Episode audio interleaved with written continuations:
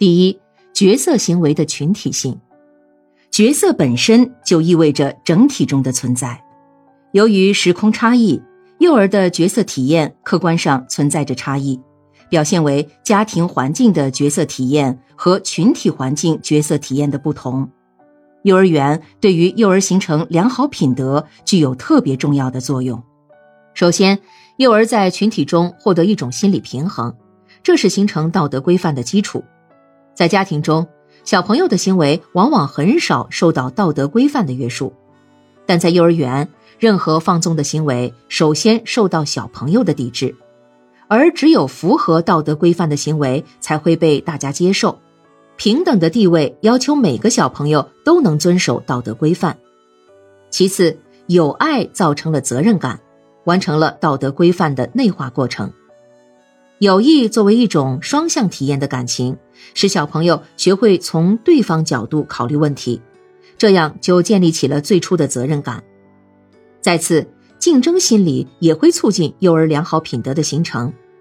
有的小朋友看到老师表扬其他小朋友，就会不高兴，产生一种妒忌心理，这就是竞争意识。只要引导得当，就会造成小朋友争做好事的良好环境。最后，幼儿心理磁场的相互感应，会形成一种非正式的自发性的集体道德规范。由于个体从众心理在幼儿身上表现的特别充分。这种气氛特别有利于幼儿良好品德的形成，因此，幼儿园有意识的创设角色体验环境是非常重要的。第二，角色行为的差异性，由于幼儿心理素质的差异，在同一道德情景中，幼儿会产生不同的行为方式，即同场合不同角色。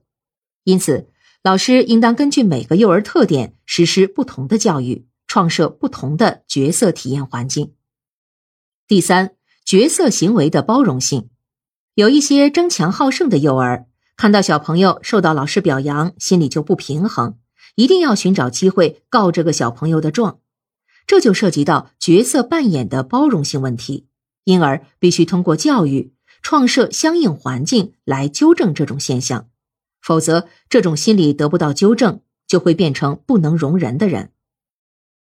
第四，角色行为的滞缓性。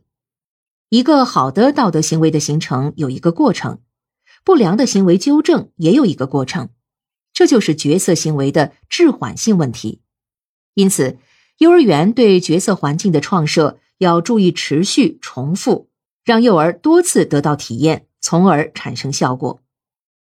第五，角色行为的迁移性，在幼儿德育中。不仅要注意培养幼儿良好的品德和行为方式，而且要注意培养幼儿角色行为的迁移能力，即使好的行为在另外环境内再现，使老师在和老师不在同样，在幼儿园内和幼儿园外同样，在德育环境内和德育环境外同样。